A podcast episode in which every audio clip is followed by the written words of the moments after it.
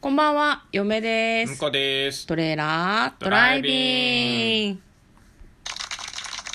はい、始まりました。トレーラードライビング。この番組は映画の予告編を見た嫁と婿の夫婦が内容を妄想していろいろお話ししていく番組となっております。運転中にお送りしているので安全運転でお願いします。はい、今日もですね、トレドラサブスタジオの方からお送りしております。えーはい本日も映画の妄想をしていきたいと思います。はい、今日妄想するのはこちらです。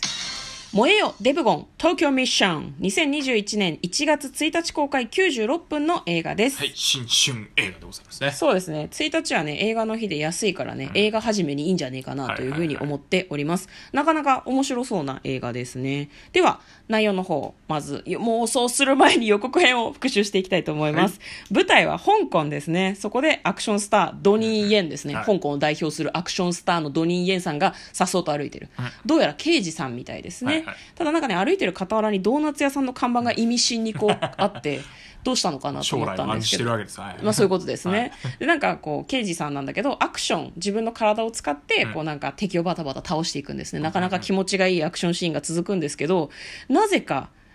体重120キロになってしまうんですね。ドーナツ食べちゃったのかなそうだってね。いもう明らかにそうだわ。なんなんだろうな甘いものが実は好きとか、そういうストレスとかそういうことなのかなそ,、そうだねの辺の原因もちょっと気になるんだけいわどば消費する、アクションで消費するエネルギーよりうん多く取り込まないといけないんじゃん。ああじゃあなんか消費できなくなっちゃったのかね、はいわかんないけどとにかく太ってしまって、はいデブゴンというふううんうにんうんもともときっとドラゴンだったんだと思うんだけどそうでしょうねデブゴンって呼ばれるようになっちゃうわけさでもそんな中でもうん刑事としては働いてるだから関係ないもんねそうだね太ったからって刑事を辞める必要はないじゃないですか、うん強いしなうんそうそうそうそうでなんか強盗事件の重要参考人という日本人の男性を日本まで護送するという任務を請け負うんですね、なんか強盗事件を目撃して写真に撮った人がいたらしくて、うんでもその人はねなんかドニー・イエンに非協力的なのすごく、うんうんだからなんかなんだろうな俺お前の助けなんかいらねえよってすごい言って逃げようとしたりするのちょっと怪しいようねん。なんかねそうだねまあ、そのミッションとしての重要参考人を送り届けろっていうことで東京に行くんだけれども、うんま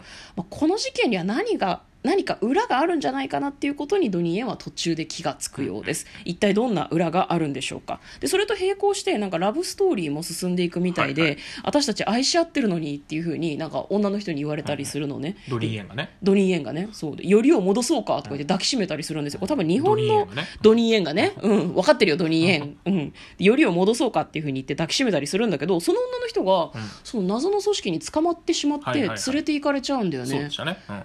この女を返してほしければ、東京タワーまで来いって言われるんだけど、東京タワー警備ガバガバじゃねえかって思うよそうねね。うん、まあ、うん、東京タワー、あと東京タワーに立てこもるって厳しいと思うんだけど、どうなそんうだろだうねいや新年のさほらあの外階段登ろう企画の間にやってるとかそういうことかもしれないあそういうこと中でドンパチしてたらバレると思うけどそうねまあ、だから東京タワーを使ったアクションとかも見どころみたいですね、なんか東京の風景の中でその台湾仕込みのアクションみたいなのが見れるのかなっていうのがちょっと楽しみな作品ではございますということで、えー内容の方妄想していきましょう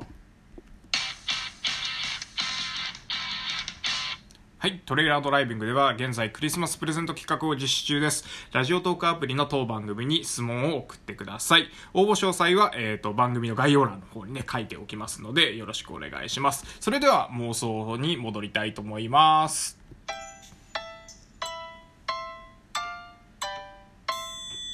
トレーラードライビング。はい、ということでね、うんやっていきましょう。やっていきましょ妄想ね、これ、あの、めちゃくちゃ東京タワーのアクションかっこよかったね。うかっこいいライねティングとかさ、うん、うんなんかやっぱあの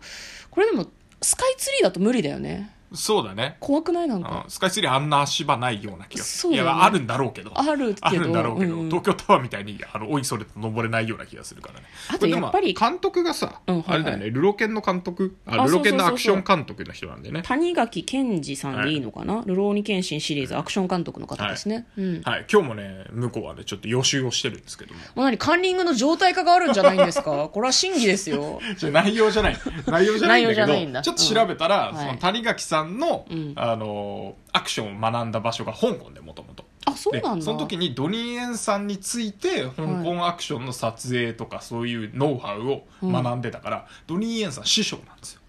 谷へ垣え、さんすごいじゃん。師匠をじゃあ主役に起用しそうそうそうそうそてう映画を撮ってるってこと、ねすごいね。なんかなんか故郷に錦を飾るみたいな。違うけど。胸圧展開でねそれはねなんかねいいっすねもうそれだけでご飯が3杯食べられそうな感じがしますね暑いわうんだからあれなんだろうね東京タワーのアクションとか、はいそういう日本っぽいものと融合させたかったのかな、うん日本に呼んでで、日本で存分にこの人をかっこよく撮りたい、まあ太らせてる けど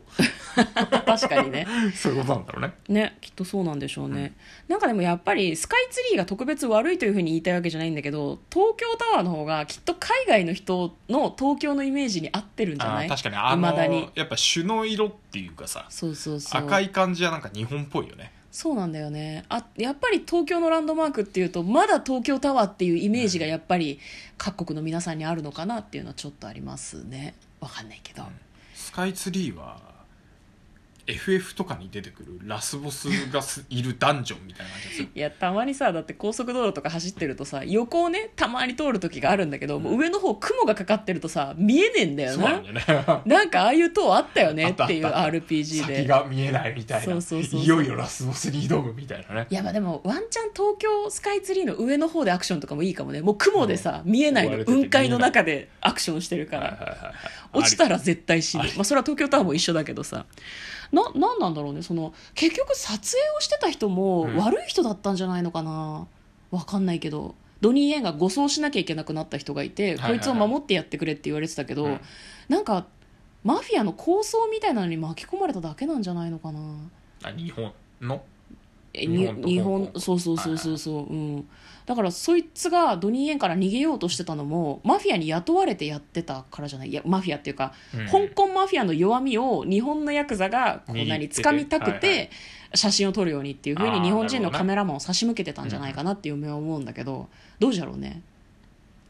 でもともとうん彼女が何でいたのかっていうふうに考えるとそもそもそのなんなんだろうなより戻し旅行じゃないけどはいはいはいなんかでもよりを戻そうってことは付き合ってねえよな今はねじゃあ東京でいたやまだたからま会うなのんかかなその私彼女もやっぱり敵側の人間でうん裏切るの裏切るんじゃないひどいじゃああれか捕まっだからだようポにジ見ションせかけてたってことかそうポジション的には藤子ちゃんでいいと思うね藤子ちゃんなるほ藤ど子ちゃんねがあの、うん向こう側について美味しい汁吸ってるみたいなあなるほどね、じゃあそうかそうだ、どま、毎うん回騙されるめっちゃ強いデブちょっと面白くない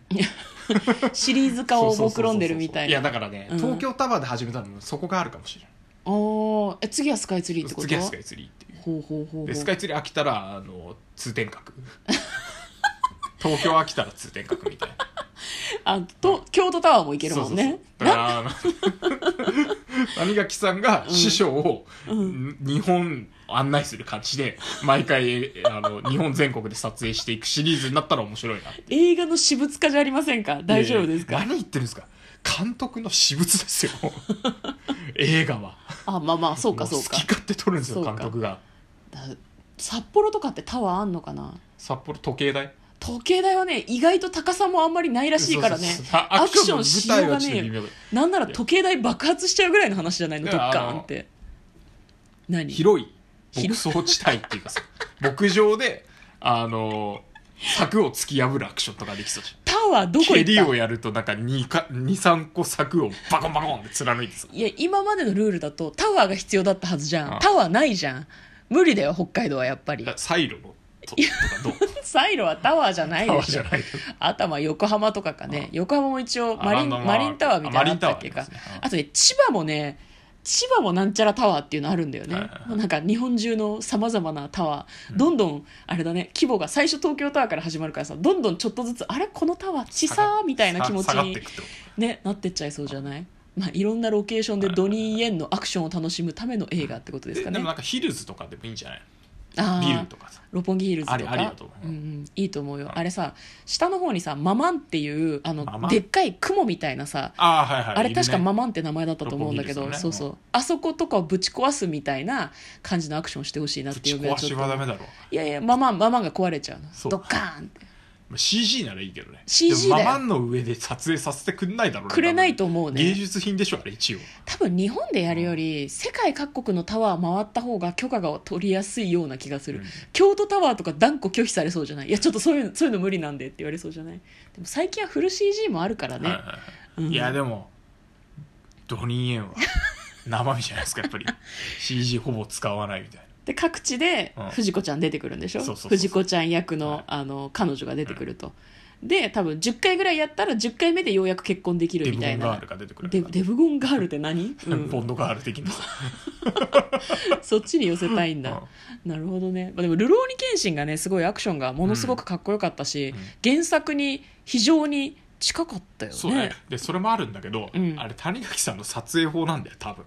ほあのアクションできる人が、うんあの動いてるアクションしてる役者と同じぐらいの感じで後からカメラ追ってってるからうあそうなんだそうへえだからあれだけあの迫力のある映画撮れてるああだから今回のあの、うん東京タワーのシーンも多分一緒にアクションして飛んだり跳ねたりワイヤー使ってやってるんだと思うんだよねへえんかメイキングが見てそうドロうーんンつで撮ってるだけじゃなくてはいはいはいはい人が実際に飛んだり跳ねたりしてるからっていへうーダブルダブルにあの画面揺らすみたいな今まさに同じこと言おうとしたわ、うん、 じ多分そういうスペシャルな技術で捉えてますからゃあその躍動感のあるアクションシーンもおそらく見どころですね、そうですね、はいええまさにアクションアクションそ映うだ画ねですから、はいそうだねはいじゃあそういうことで、えー簡単にストーリーを読んでまいりますアクション俳優のドニー・イエンが激太りした熱血刑事に扮し日本を舞台に活躍する自分の結婚式当日に遭遇した銀行強盗犯を追跡し